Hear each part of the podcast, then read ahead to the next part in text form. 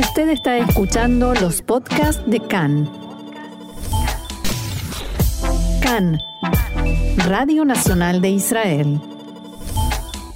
Hoy martes 12 de julio, 13 del mes de Tamuz, estos son nuestros titulares.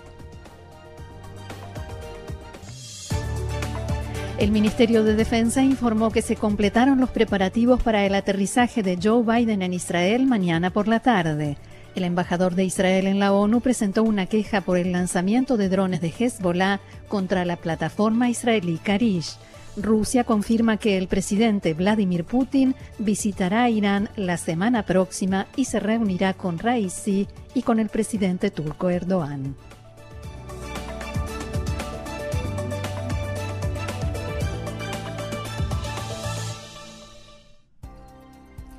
Vamos entonces al desarrollo de la información que comienza con el lanzamiento de drones de Hezbollah hacia la plataforma de gas israelí Karish en el Mediterráneo. El embajador de Israel ante la ONU, Gilad Erdan, instó al Consejo de Seguridad a intervenir y advirtió que Israel tomará todas las medidas necesarias para proteger su infraestructura de energía. En una carta que hizo llegar al Consejo de Seguridad, el embajador Erdán señaló que el lanzamiento de los drones constituye un intento claro de amenazar a Israel. Abro comillas, se trata de una provocación que puede conducir a una escalada en la región. La comunidad internacional debe repudiarla en forma inequívoca, dijo el embajador Erdán. En este contexto, factores oficiales en Francia transmitieron en los últimos días un mensaje al Líbano según el cual las negociaciones sobre la frontera marítima con Israel son de interés del Líbano y por ello no se puede permitir que haya provocaciones que las afecten o pongan en peligro. Esta semana llegará a Israel el enviado norteamericano Amos Hochstein, mediador en estas negociaciones, y se reunirá con la ministra de Energía, Karine Larar, y con los miembros del equipo negociador israelí. Fuentes oficiales en Israel dijeron a Khan que son optimistas respecto a las posibilidades de avance en las negociaciones con el gobierno libanés. Otro asunto. La ministra de Transporte, Merav Mijaeli, ordenó ampliar el horario de funcionamiento de los pasos fronterizos de Israel con Egipto y con Jordania y que vuelvan a ser como antes de la pandemia de coronavirus. La ministra tomó esta decisión después de llevar a cabo reuniones de evaluación y de recibir resultados de estudios al respecto. El Ministerio de Transporte señaló en un comunicado que esta medida se hizo posible gracias a la incorporación y preparación de decenas de nuevos empleados. Cabe recordar que, a partir del comienzo de la pandemia, fueron reducidas en forma considerable las horas de atención y funcionamiento de los pasos fronterizos terrestres debido a que más de la mitad de los trabajadores fueron obligados a tomar licencia sin goce de sueldo. Según las estimaciones, en virtud del regreso al sistema anterior de trabajo, este año pasarán por los cruces fronterizos terrestres de Israel aproximadamente 3.700.000 personas y 150.000 camiones en los pasos destinados al transporte de mercancía. Cambiamos de tema nuevamente y el siguiente es el juicio al ex primer ministro Benjamin Netanyahu, la conocida como causa mil o la causa de los obsequios, que según la acusación habría recibido de los empresarios Arnon Milchen y James Packer. En la mañana de hoy se inició el contrainterrogatorio de la testigo Adas Klein.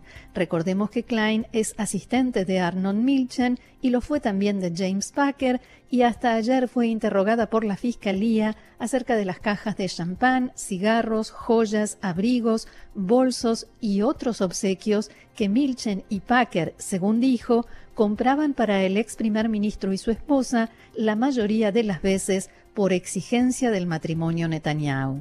Al comienzo de su declaración de hoy, Adas Klein rechazó con firmeza el, el, argumento del abogado defensor de Benjamin Netanyahu, que aseguró que la testigo mintió y dijo que mantiene lo dicho hasta ahora.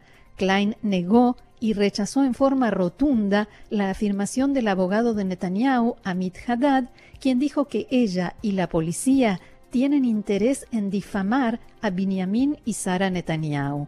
A, estas, a otras acusaciones y estas de este estilo, Adam Klein respondió que eso es una difamación. Klein también dijo que en su relación con Netanyahu hubo días de gritos terribles y también días de sonrisa, dicho textualmente. Está previsto que el contrainterrogatorio de la testigo Adas Klein continúe por un lapso de ocho días en el Tribunal de Distrito de Jerusalén, donde se lleva adelante el juicio contra Benjamin Netanyahu. Pasamos ahora a la política. El titular del partido de izquierda Meretz y actual ministro de Salud, Nitzan Orovitz, comunicó este mediodía que no presentará su candidatura al líder del partido en las próximas elecciones primarias, aunque sí será candidato a integrar la lista de Meretz para la Knesset. En una carta a los miembros del partido, Orovitz escribió: Nuestro movimiento es mucho más fuerte que cualquier líder o cualquiera de sus integrantes y así debe ser. Renovación, cambio y oportunidad. Meretz es el partido del cual me siento orgulloso de formar parte y de liderarlo. Apoyaré y ayudaré al candidato que resulte electo. Palabras de Nitzan Horowitz.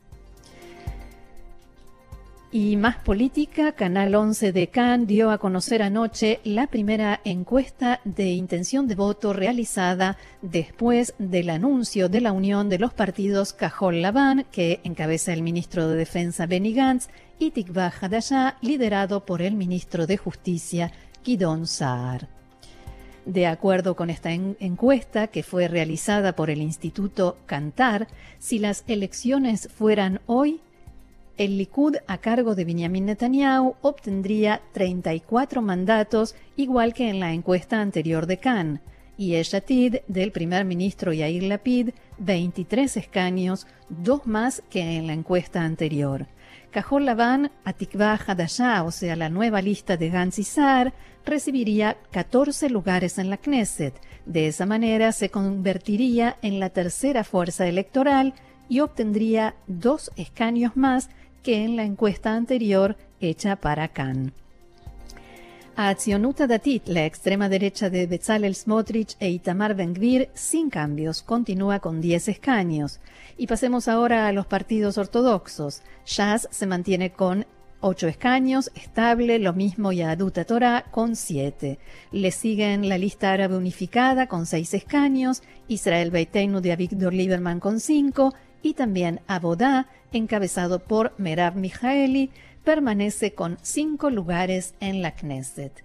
Con cuatro escaños aparecen en la encuesta Ram, el partido árabe encabezado por Mansur Abbas, y el partido de izquierda Meretz, hasta ahora a cargo del ministro de Salud Nitzan Horowitz.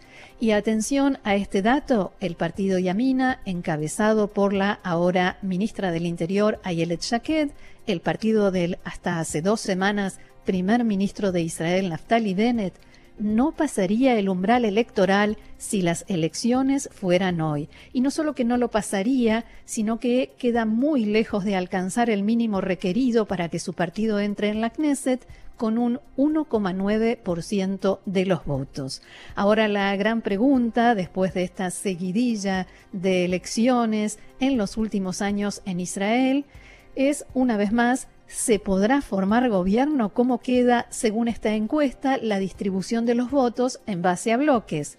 El bloque que encabeza Benjamin Netanyahu, o sea, derecha, extrema derecha, partidos religiosos y ortodoxos, obtendría 59 escaños si las elecciones fueran hoy, o sea, dos menos de los 61 necesarios para formar gobierno. En tanto, el bloque de Lapid, Gantz, Saar y los partidos de centro e izquierda tendrían solo 51 escaños, lejos de los 61 necesarios. Sin embargo, si suman a los partidos árabes, RAM con 4 y la lista unificada con 6, tendrían, o sea, podrían llegar a los 61 de necesarios para el bloque anti-Binyamin Netanyahu. La política israelí sigue siendo entonces, por el momento por lo menos, un gran signo de interrogación. Vamos a cambiar nuevamente de tema y nos vamos hacia Rusia. El portavoz del Kremlin, Dmitry Peskov, anunció hoy que, la, que el presidente de Rusia, Vladimir Putin, visitará Irán la semana próxima. El funcionario comunicó que Putin viajará a Teherán el martes para asistir a una reunión tripartita con los líderes de Irán y Turquía, el llamado formato Astana, creado para las conversaciones sobre Siria. Peskov indicó también que durante la visita Putin mantendrá un encuentro independiente con el presidente turco Recep Tayyip. El portavoz del Kremlin, Peskov, dijo que el viaje del presidente Vladimir Putin a Irán el 19 de julio ya está siendo preparado y precisó que en la reunión del mandatario ruso con sus homólogos de Irán, Ebrahim Raisi, y de Turquía, Erdogan, se tratará principalmente la situación de Siria. En tanto, en Irán, el presidente de la Comisión de Economía del Parlamento, Mohammad Reza Pur Ebrahimi, declaró hoy a la agencia de noticias MER que, abro comillas, la seriedad de Rusia en sus intenciones de mantener la cooperación económica con Irán ha aumentado y que la planificación para el desarrollo de la cooperación er-, económica entre los dos países será la prioridad de las consultas entre los presidentes de Rusia e Irán.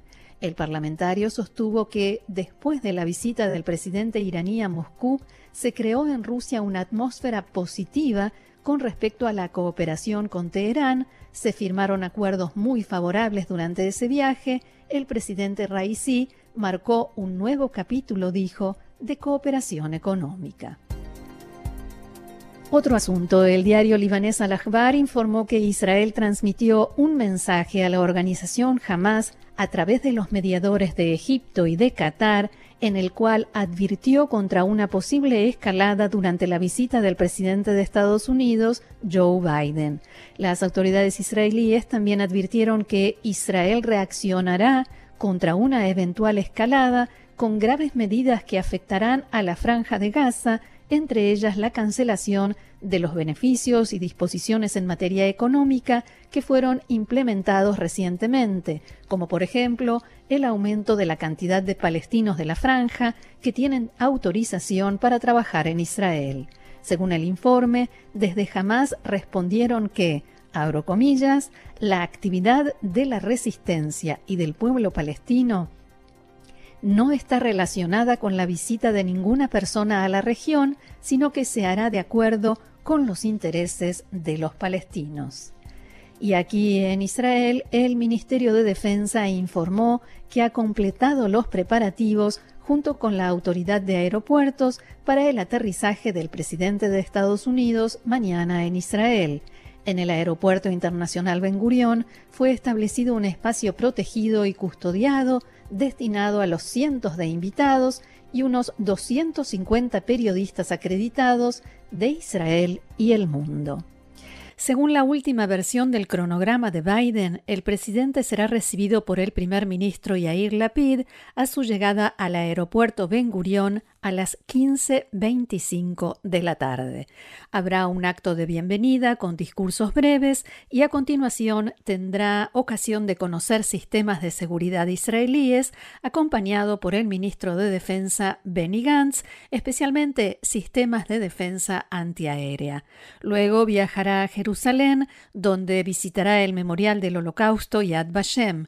Se espera que el acto programado allí comience a las 5 de la tarde. En Yad Vashem, el presidente Biden también se reunirá con dos mujeres sobrevivientes del Holocausto en un encuentro en el que no habrá presencia de medios de comunicación. El jueves, Biden tiene en agenda varias reuniones con funcionarios y políticos israelíes, en primer lugar a las 11 de la mañana con el primer ministro Yair Lapid, que luego se ampliará y se sumarán funcionarios israelíes y miembros de la delegación que acompaña al presidente norteamericano. Biden también se reunirá con el primer ministro alterno de Israel, Naftali Bennett. Biden y Lapid asistirán luego a una reunión virtual con el primer ministro indio Narendra Modi y el presidente de los Emiratos Árabes Unidos, Mohammed bin Zayed, para dialogar sobre seguridad alimentaria y otras áreas potenciales de colaboración entre los Emiratos e Israel. Se espera una declaración del presidente Joe Biden y el primer ministro Lapid, en la cual, según pudo saber Khan, enfatizarán la profundización de la cooperación entre los dos países. Asimismo, los dos líderes harán referencia a la cooperación regional entre Israel y los países del Golfo. A continuación, Biden dialogará con el ex primer ministro Benjamin Netanyahu. Según la agenda de la visita, el tiempo establecido para la reunión con Netanyahu será de 15 minutos, entre las 5 y las 5 y cuarto de la tarde. Después se reunirá con el presidente Itzhak Herzog en su residencia en Jerusalén, donde se le otorgará la medalla de honor y se llevará a cabo la recepción oficial.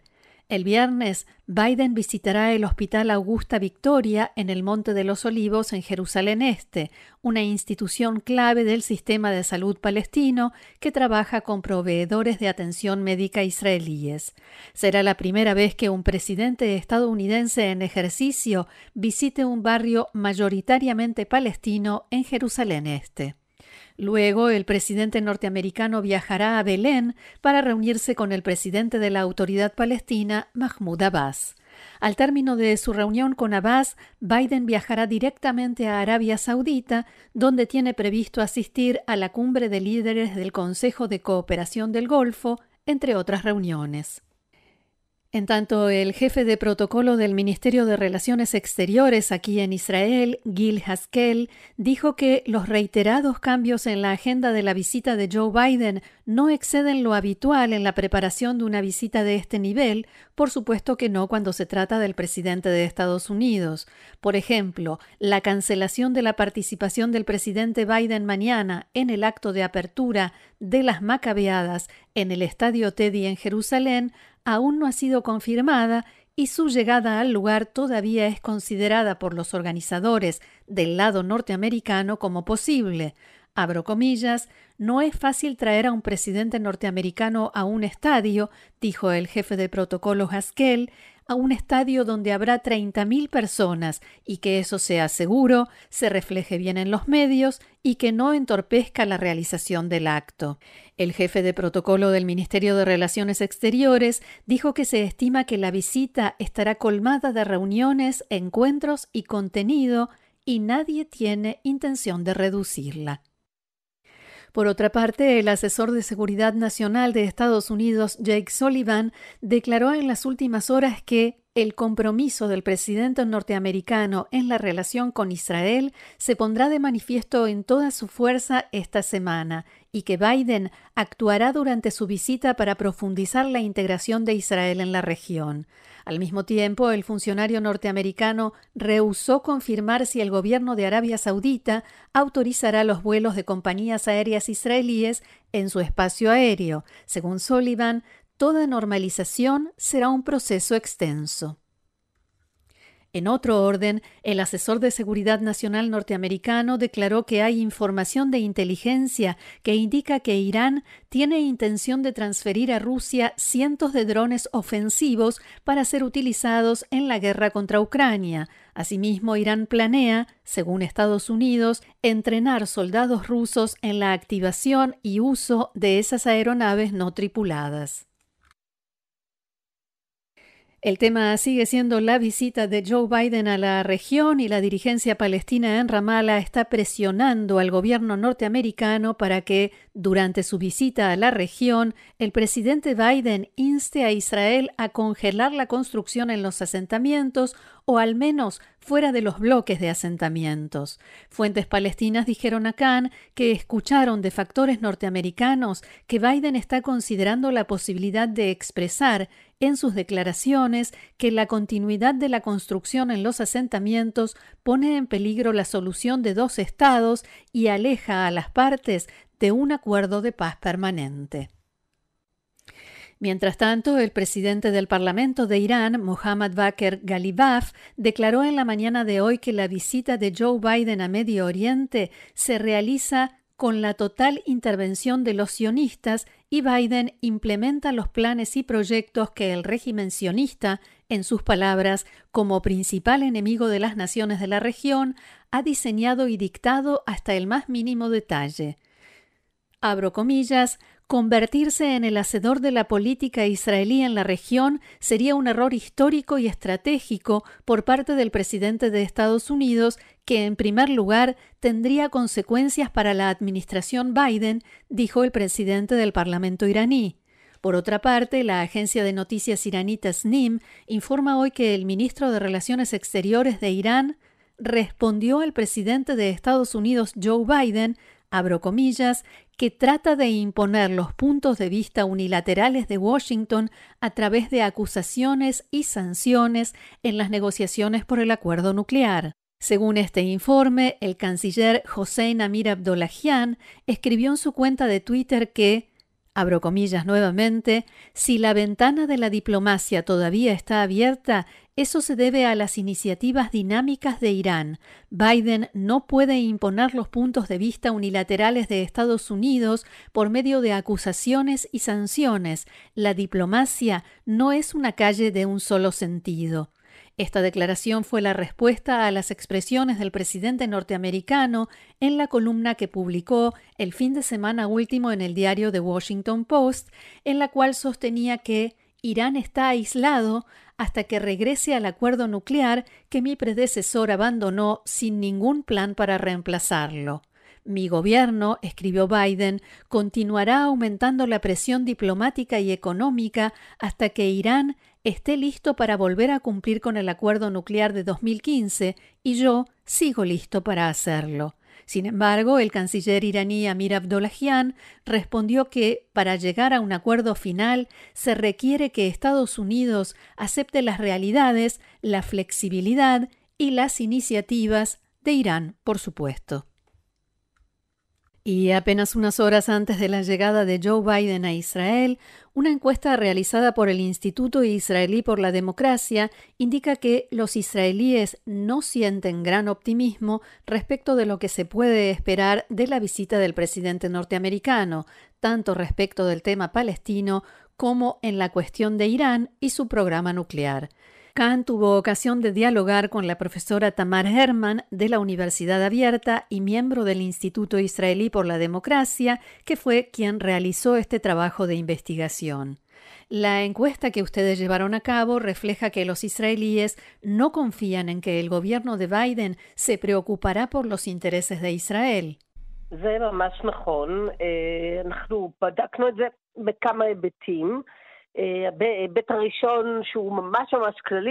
Eso es efectivamente cierto. Hemos investigado esto desde varios puntos de vista. El primero, que es realmente general, y justamente en este punto nos sorprendimos, porque preguntamos si es posible confiar en el gobierno de Joe Biden en el aspecto general de las relaciones Israel-Estados Unidos y el resultado indica que el 40% dijo no, no podemos confiar en él.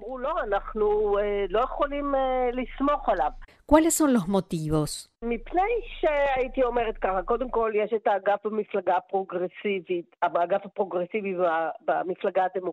Debido a que, en primer lugar, está el ala progresista del Partido Demócrata, que lidera Joe Biden, que es vista como quien puede ejercer sobre Biden mucha presión. También está el hecho de que los norteamericanos en la última época no intervinieron demasiado en lo que sucedía en Medio Oriente porque tenían otras zonas y otros temas en el mundo de que ocuparse y este no fue un asunto central.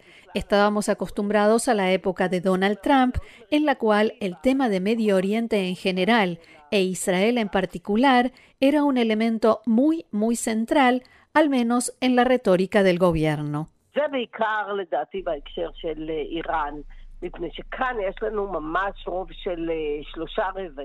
Y a mi entender, principalmente en el tema de Irán, porque aquí tenemos una mayoría de tres cuartos, un 75%, que es una cifra muy alta, que dicen que no es posible confiar en el gobierno de Biden, que en el marco de las negociaciones con Irán sobre el tema nuclear, se preocupará por los intereses de Israel. Repasemos entonces los resultados de la encuesta en este aspecto.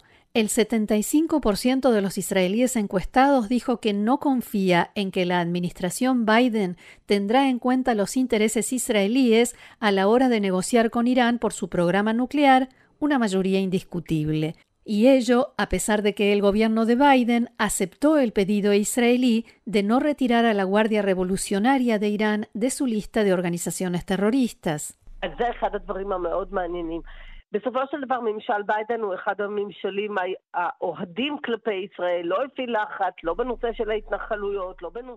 Este es uno de los puntos más interesantes. En definitiva, la administración Biden es uno de los gobiernos más favorables a Israel. No ha presionado ni en el tema de los asentamientos ni en otros temas, pero de todas maneras su identificación justificada por supuesto, con el Partido Demócrata, juega en contra de Biden. Nosotros conocíamos esto ya de la época de Obama, pero Biden, a nivel personal, es uno de los grandes amigos que tiene Israel. Pero tú sabes, la confianza es algo que es fácil destruir y muy difícil de construir.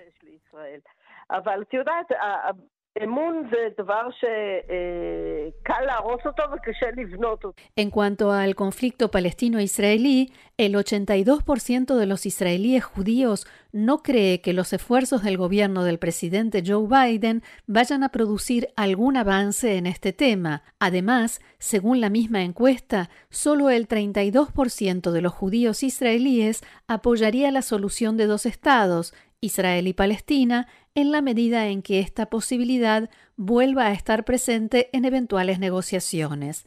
Así como en los temas anteriores hay una definición muy clara de la opinión de los israelíes, la situación es menos clara respecto de qué sucederá y si habrá un avance en las relaciones entre Israel y Arabia Saudita el 46% de los judíos israelíes creen que la visita del presidente Biden generará ese avance y otro 46% piensan que no. Entre la población árabe israelí, el 35% cree que las relaciones entre Israel y el reino saudita progresarán con la llegada de Biden a la región, mientras que el 39% opina lo contrario. La profesora Tamar Herman, miembro del Instituto Israelí por la Democracia y responsable de esta encuesta, respondió a la pregunta de Khan. ¿Usted cree que saldrá algo concreto de esta visita a Israel del presidente norteamericano Joe Biden?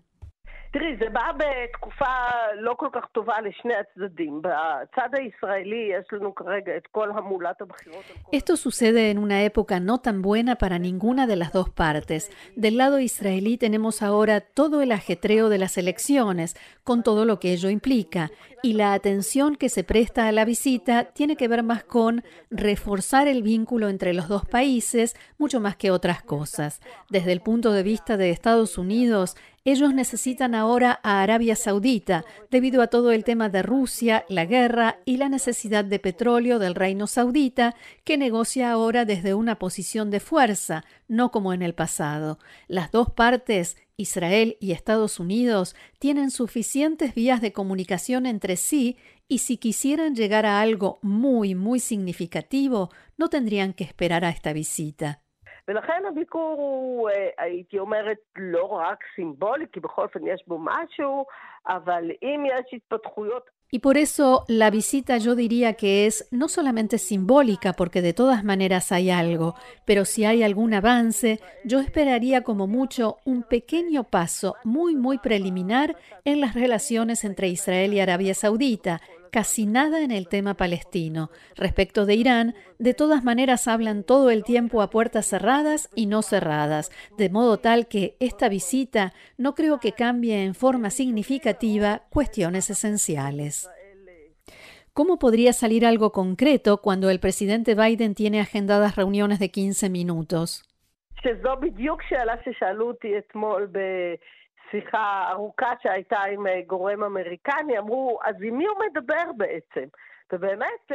Esta es precisamente una pregunta que me formularon ayer en una extensa charla con un factor norteamericano. Dijeron, entonces, ¿con quién habla Biden en realidad?